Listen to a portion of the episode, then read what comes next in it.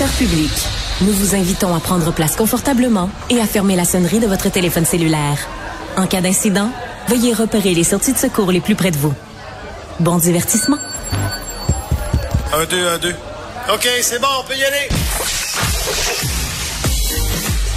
Sophie Durocher. Elle met en scène les arts, la culture et la société pour vous offrir la meilleure représentation radio. Sophie Durocher. Tout un spectacle radiophonique. Bonjour tout le monde, j'espère que vous allez bien. Merci beaucoup d'avoir choisi Cube Radio pour vous informer, vous divertir, pour vous émouvoir et même parfois pour vous faire rire. Alors, mon prochain invité, très souvent, nous fait rire. Écoutez, euh, il a passé les trente dernières années à écrire dans le milieu de l'humour. Il a commencé avec Peter McLeod, Michel Barrette, Marc Dupré, Véronique Dicard, Dominique Paquet, P A Méthode, Jean-Michel Anctil. À la télé, il a travaillé avec Julie Snyder, Patrice Lécuyer, Véronique Cloutier. Bref, mon premier invité, c'est Louis-Philippe Rivard. Bonjour, Louis-Philippe. Ben bonjour, merci beaucoup de prendre le temps de me parler, c'est vraiment gentil. Ben écoute, c'est extrêmement euh, apprécié. Je tiens à préciser que la raison pour laquelle je te tutoie, ce n'est pas par euh, familiarité excessive ou euh, populisme ou démagogie, c'est juste parce qu'on se connaît dans la vie de tous les jours. Alors voilà pour les explications. Louis-Philippe, je te reçois parce que tu as écrit euh, un livre, un autre livre, parce que c'est pas ton premier, qui s'intitule La revanche des timidités. Donc on va en parler dans quelques instants, mais tu te doutais bien, Louis-Philippe, que je pouvais pas te recevoir la semaine du Gala des Oliviers. Euh, toi qui trempes dans le milieu de l'humour sans au moins te poser une petite question là-dessus. C'est-à-dire oui. que depuis le gala de dimanche, on parle beaucoup du conflit des générations entre la jeune génération des humoristes qui montent, des Arnaud Soly, des Virginie Fortin, des Catherine Levac, et la plus vieille génération pour, lequel, pour laquelle toi, tu as beaucoup écrit. Est-ce que tu penses que c'est un débat euh, futile ou c'est un débat qui est intéressant?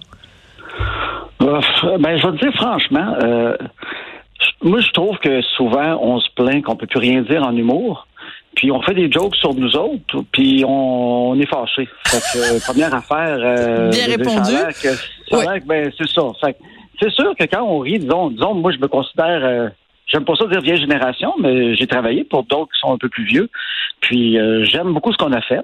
Puis je trouve que ce qu'ils font maintenant, c'est très bon. C'est une évolution de ce qu'on a fait. Et des fois, même les jeunes, ils, ils font des choses, puis ils pensent qu'on a tout inventé. Puis tu te rends compte, waouh, j'ai déjà fait le même gag avec Peter il y a vingt-cinq ans. Tu sais, ça m'arrive ouais. souvent, là. Tu sais, de... ouais. Mais en même temps, quand j'étais jeune, je trouvais que j'étais meilleur que les anciens aussi. Fait que moi, je trouve que c'est un débat. C'est le fun d'en jaser, mais faut, faut pas... Euh... faut pas aller trop loin non plus dans l'analyse de ces choses-là. Je pense que c'est entièrement normal quand t'es jeune de te trouver bien meilleur que les autres.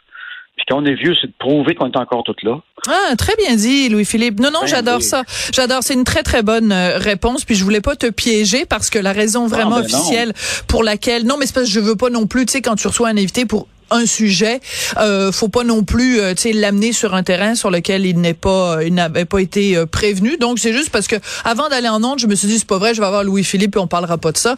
Donc euh, oui. voilà, mais je trouve que ta réponse est euh, spontanée et elle est extrêmement intelligente euh, comme tout euh, ce que tu fais parce que on a eu l'occasion de se Non, mais c'est parce que je trouve que c'est très malin comme réponse, c'est très bien argumenté et je trouve que tu apportes un, un, un, ta petite brique aussi à l'édifice de cette discussion que moi je trouve très saine qui se déroule depuis dimanche soir autour du Gala des Oliviers. Écoute, euh, ton livre est extrêmement intéressant, Louis-Philippe, parce que donc ça s'intitule La revanche des timidités et euh, des, timides, des, timides, des timides, pardon. Des timides, oui, ben, oui c'est correct. Je suis vraiment désolée. Euh, et c'est intéressant parce que dès le début, tu nous dis, je désire écrire ce livre parce que je me considère comme chanceux de m'être débarrassé en grande partie de ma gêne toxique. En quoi la timidité c'est quelque chose de toxique?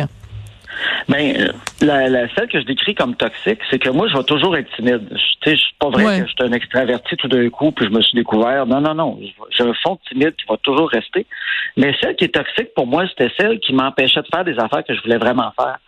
Quand j'étais jeune, j'avais le goût d'avoir plus d'amis. J'aurais peut-être aimé ça aller à des parties. Ouais. Mais je, je m'imposais pas. Puis celle-là, celle qui fait de la peine, qui fait que t'as pas le... La seule raison pourquoi tu fais pas quelque chose... c'est que tu as peur d'affronter un peu les autres, ben moi, je l'ai appelé timidité toxique. Puis ça, là, je sens que maintenant, ben ça va bien. Caroline, chanceux. Oui, mais c'est très intéressant ton parcours, c'est-à-dire que tu nous parles de, de ce jeune Louis-Philippe qui, bon, ouais. euh, au baseball se ramassait toujours, en fait, l'histoire typique du gars qui est le, le personne veut l'avoir dans son équipe, ou alors quand il joue au baseball, euh, il, il est pas capable de, bon, je sais pas comment on appelle ça, mais de coller la balle, là, quelque chose comme ça. Euh, et aujourd'hui, d'être devenu quelqu'un qui a présenté plus de quatre cents conférences avec ta conjointe, qu'on salue, José Boudreau. Euh, oui. Qu'est-ce qui a fait que, si tu peux nous les expliquer, nous l'expliquer en termes simples, comment tu l'as acquise, cette confiance-là? Comment tu fais maintenant quand tu es dans une réunion avec des humoristes où il faut que tu lances ton idée? Euh, comment tu fais pour avoir confiance que Louis-Philippe Rivard, il a sa place à la table? Ben, en fait, j'ai compris, c'est des rencontres, qu'il y a des gens qui m'ont inspiré. Moi, il y a des humoristes qui ont une, énormément de charisme. Puis, je me suis mis à les analyser. Puis, je ouais. me suis dit, c'est un humain comme moi. Puis des fois, il est même pas plus cool que moi, à la limite. Puis comment ça se fait que lui arrive à quelque part, puis quand il parle, il a l'impression que c'est intéressant. Je veux pas être autant que ça, mais pourquoi, moi, à chaque fois que je parle, je me demande si j'ai pas fait un faux pas. Et il y a aussi des humoristes timides qui euh, qui m'impressionnent, parce que malgré leur grande timidité, quand ils arrivent en avant des gens, ça paraît pas. Puis j'ai appris de ces gens-là. Fait que moi, c'est des rencontres qui m'ont appris que je peux essayer de parler. Puis si je dis quelque chose, puis que c'était con, ben au pire, aller... je vais rire. Moi, j'ai appris l'autodérision, là, puis ça, ça m'a fait du bien, parce que dans mmh. ce temps-là, tu te dis, au pire, allez, qu'est-ce que je vais faire? Je vais rire. Voilà. Quand et c'est ça le pire, Caroline, c'est pas si grave que ça, quand c'est ça le pire. Tout à fait. Puis tu fais, t'as tout un, un chapitre même qui est consacré à ça, faire la paix avec la possibilité d'avoir l'air fou. Mais ça, je te dirais, mon très cher Louis-Philippe, c'est le travail de toute une vie. Il y a des gens, même à l'âge de la retraite, même sur leur lit de mort, ils n'ont pas acquis ça. Donc toi, tu as la chance quand même d'avoir évolué dans un milieu où tu as pu l'acquérir.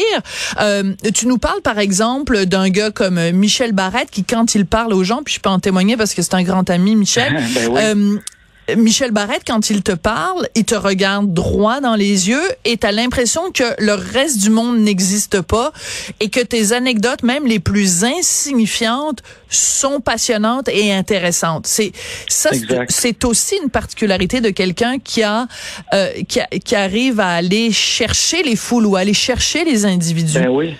Mais c'est pour ça que dans mon livre, ce que je parle de ces choses-là, c'est des petites choses, mais ça a l'air gênant de regarder quelqu'un dans les yeux. Mais sauf que si t'es timide, c'est juste ce petit effort-là de dire, regarde, je, je vais commencer, je vais aller voir la personne, puis je vais me forcer à la regarder dans les yeux. J'ai chaud un peu au début, mais si tu le fais, tout le restant de ta conversation va être plus facile.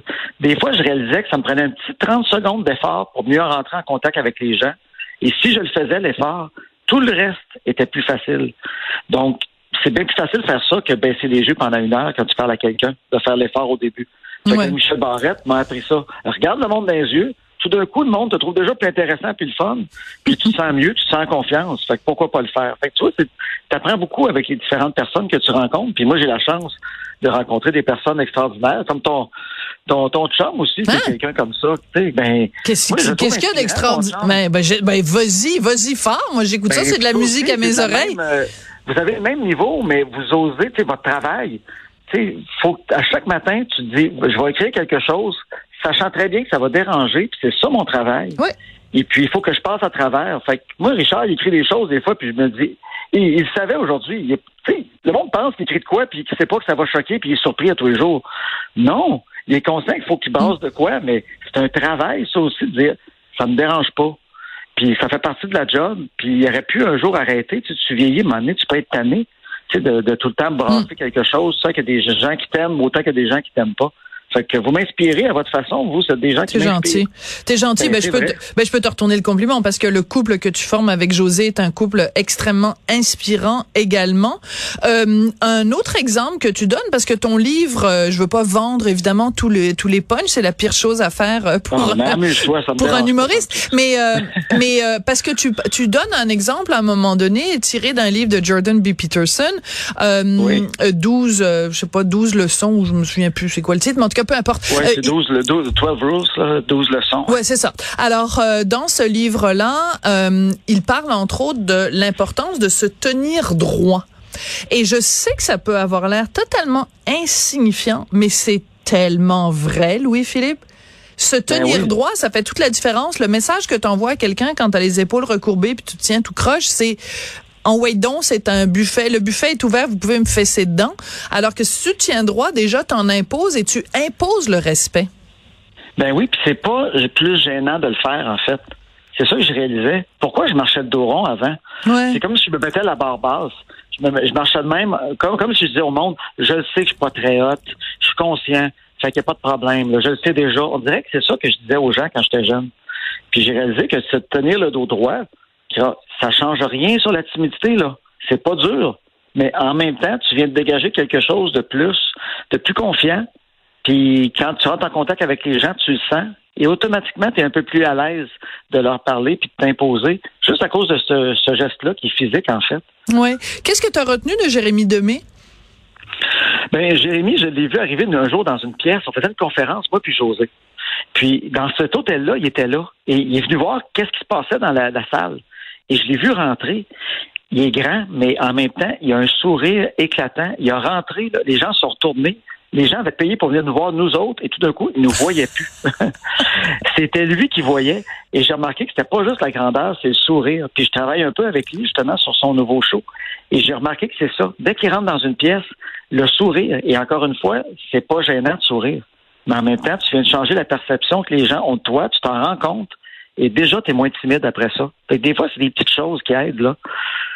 Tout à fait. Bon, alors on retient la leçon, les amis. On se tient droit, on sourit, on regarde les gens dans les yeux, puis on va devenir aussi riche et aussi populaire que Louis-Philippe Rivard. Hey, ça c'est le... hein? Oui. Formidable. Écoute, notre compte en banque va exploser, ça va être absolument formidable. Écoute, j'ai eu beaucoup de plaisir à lire euh, ton livre. Désolée de m'être trompée euh, sur le titre, ça doit être euh, ma timidité. Non, c'est une blague. J'ai aucune timidité. Ah, on l'est tout un peu. Hein? T'es, t'es, t'es timide à quelque part. Si on creusait, on trouverait, ah. on découvrirait. Sinon, t'es timide toi. Il va falloir que tu creuses longtemps. Je suis timide quand je rencontre quelqu'un que j'admire beaucoup, comme le, la fois où j'avais rencontré Léonard Cohen. Là, j'avoue que j'étais comme une petite okay. souris, mais euh, c'est à peu près là, juste la seule personne ben, qui est capable de m'impressionner. Vois, on n'a pas creusé bien ben longtemps, puis on a trouvé. Ben oui, je me suis auto-proclamée, ouais. je me suis auto-identifiée comme étant ouais. une, une timide à temps partiel. Louis-Philippe, exact. C'est toujours un plaisir de te parler. Merci beaucoup. Euh, donc, euh, scénariste, auteur euh, et son livre « La revanche des timides ». Merci beaucoup, Louis-Philippe. Ben, merci beaucoup à toi. C'est vraiment gentil.